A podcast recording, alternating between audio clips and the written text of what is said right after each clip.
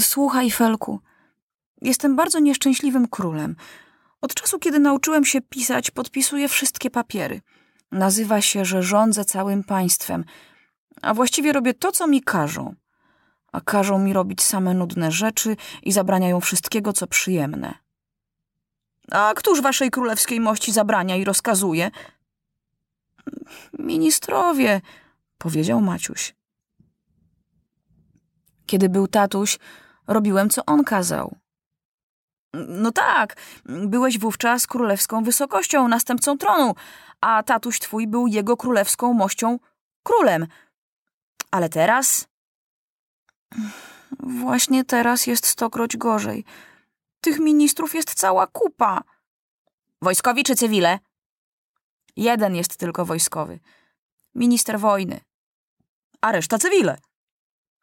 Ja nie wiem, co znaczy cywile. Cywile to tacy, którzy nie noszą mundurów i szabel. No tak, cywile. Felek włożył do ust pełną garść malin i głęboko się zamyślił. Po czym powoli i z pewnym wahaniem zapytał. Um, czy w ogrodzie królewskim są wiśnie?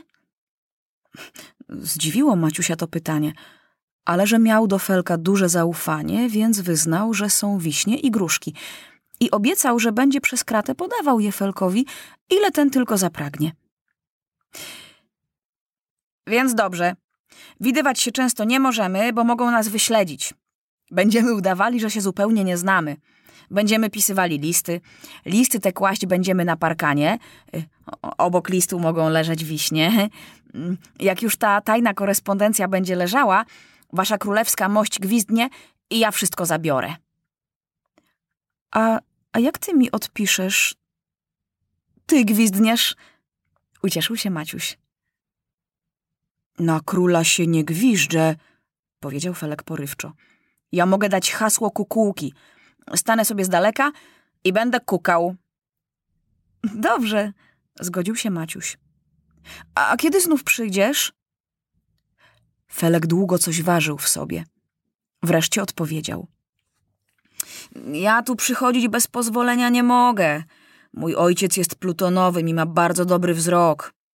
Ojciec mi nie pozwala zbliżać się nawet bardzo do parkanu królewskiego ogrodu i wiele razy mi zapowiadał Felek, uprzedzam cię, żeby ci kiedy nie strzeliło do głowy wybrać się na wiśnie do królewskiego ogrodu, bo pamiętaj, jak ci jestem rodzonym ojcem, że gdyby cię tam przyłapano, skórę z ciebie zedrę, żywego z rąk nie puszczę. Maciuś się stropił. To byłoby straszne. Znalazł z takim trudem przyjaciela i oto z jego Maciusia winy ten przyjaciel ma być ze skóry odarty. Nie, zaprawdę, zbyt to już wielkie niebezpieczeństwo. No, a jakże teraz wrócisz do domu? Zapytał niespokojnie Maciuś. Niech wasza królewska mość się oddali, ja sobie jakoś poradzę. Maciuś uznał słuszność tej rady i wyszedł z zarośli. Czas był po temu najwyższy, bo zagraniczny guwerner, zaniepokojony obecnością króla, bacznie rozglądał się po królewskim ogrodzie. Maciuś i Felek działali wspólnie teraz, choć przedzieleni kratą. Maciuś wzdychał często w obecności doktora, który co tydzień ważył go i mierzył, żeby się przekonać, jak rośnie mały król i kiedy będzie już duży.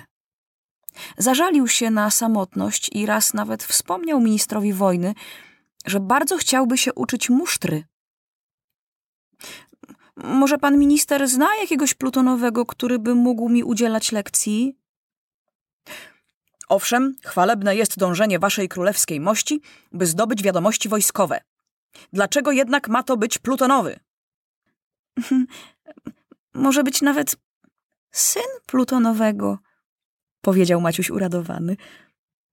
Minister wojny zmarszczył brwi i zanotował żądanie króla.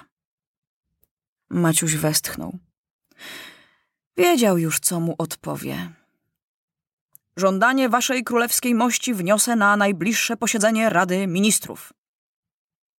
Hm, nic z tego nie będzie. Przyślą mu pewnie jakiegoś starego generała. Stało się jednak inaczej. Na najbliższym posiedzeniu ministrów jeden był tylko temat rozmów i narad.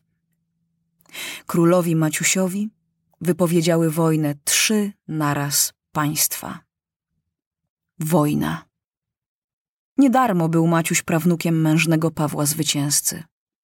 Krew w nim zagrała. Ach, gdyby mieć szkło zapalające nieprzyjacielski proch na odległość i czapkę niewidkę. Maciuś czekał do wieczora. Czekał na zajutrz do południa i nic.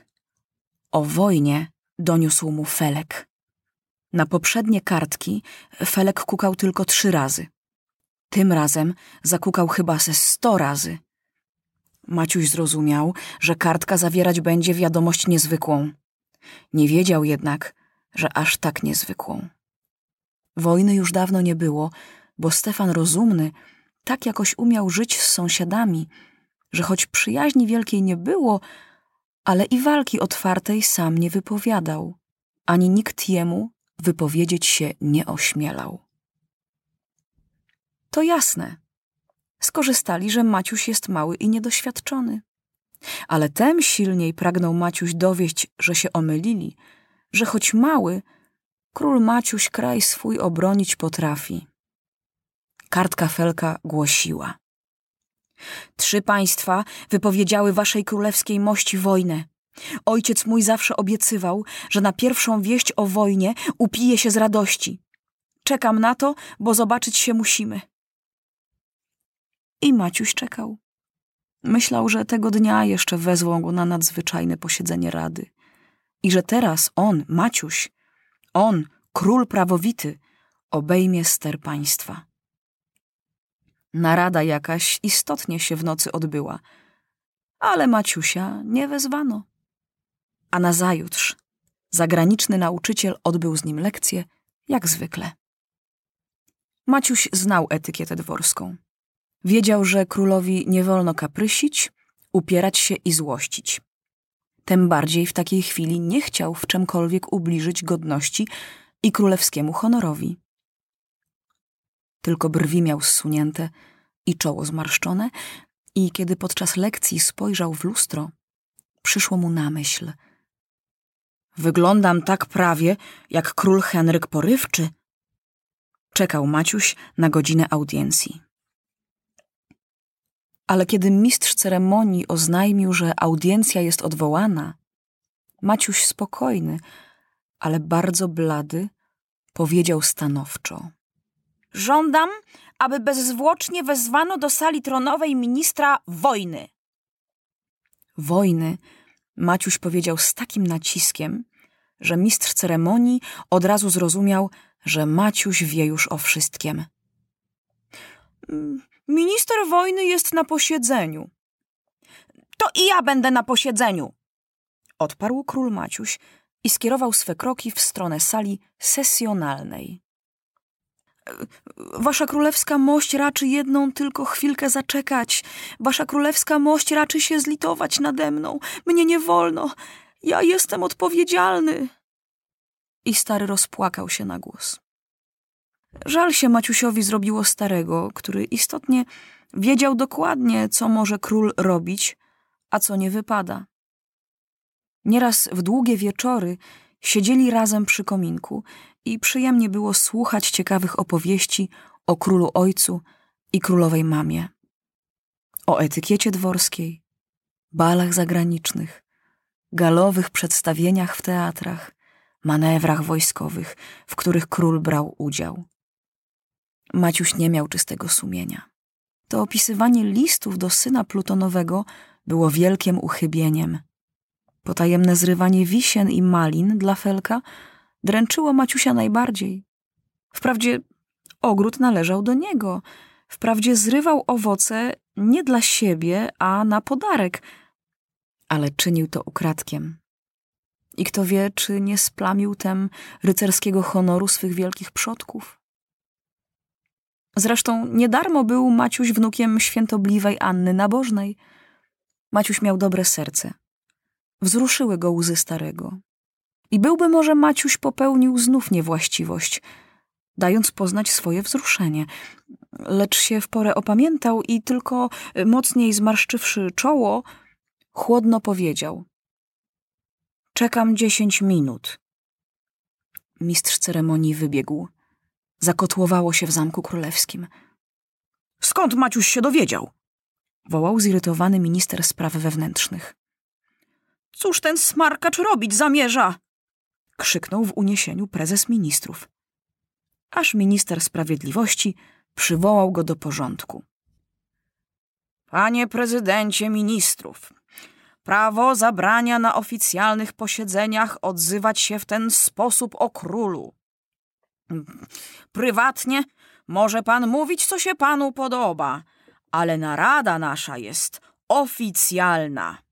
I wolno panu tylko myśleć, ale nie mówić. Narada została przerwana, próbował się bronić przestraszony prezes. Należało oznajmić, że pan przerywa posiedzenie. Jednakże pan tego nie zrobił. Zapomniałem, przepraszam. Minister wojny spojrzał na zegarek. Panowie, król dał nam dziesięć minut. Cztery minuty przeszły, więc się nie kłóćmy. Jestem wojskowy i muszę spełnić wyraźny rozkaz królewski. Miał się czego obawiać biedny prezes ministrów.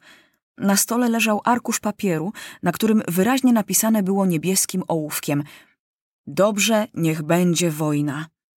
Łatwo było udawać odważnego wtedy, ale teraz trudno za nieostrożnie napisane słowa odpowiadać. Zresztą, co powiedzieć, gdy król zapyta, dlaczego wówczas tę kartkę napisał? Toć zaczęło się wszystko od tego, że po śmierci starego króla nie chcieli wybrać Maciusia. Wiedzieli o tym wszyscy ministrowie i nawet po trochu się cieszyli, bo nie lubili prezesa ministrów, że zbytnio się rozporządzał i już zanadto był dumny. Nikt nie chciał nic radzić, a każdy myślał, co zrobić, żeby na kogoś innego padł gniew królewski za zatajenie tak ważnej wiadomości. Pozostała minuta, powiedział minister wojny. Zapiął guzik, poprawił ordery, podkręcił wąsa, wziął ze stołu rewolwer i w minutę później stał już wyprostowany przed królem. Hmm, więc wojna? zapytał cicho Maciuś. Tak jest, mości królu.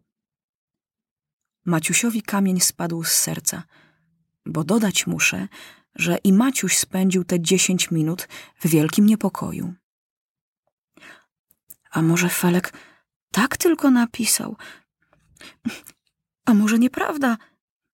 A może zażartował? Krótkie tak jest uchylało wszelkie wątpliwości. Jest wojna i to duża wojna. Chcieli załatwić bez niego.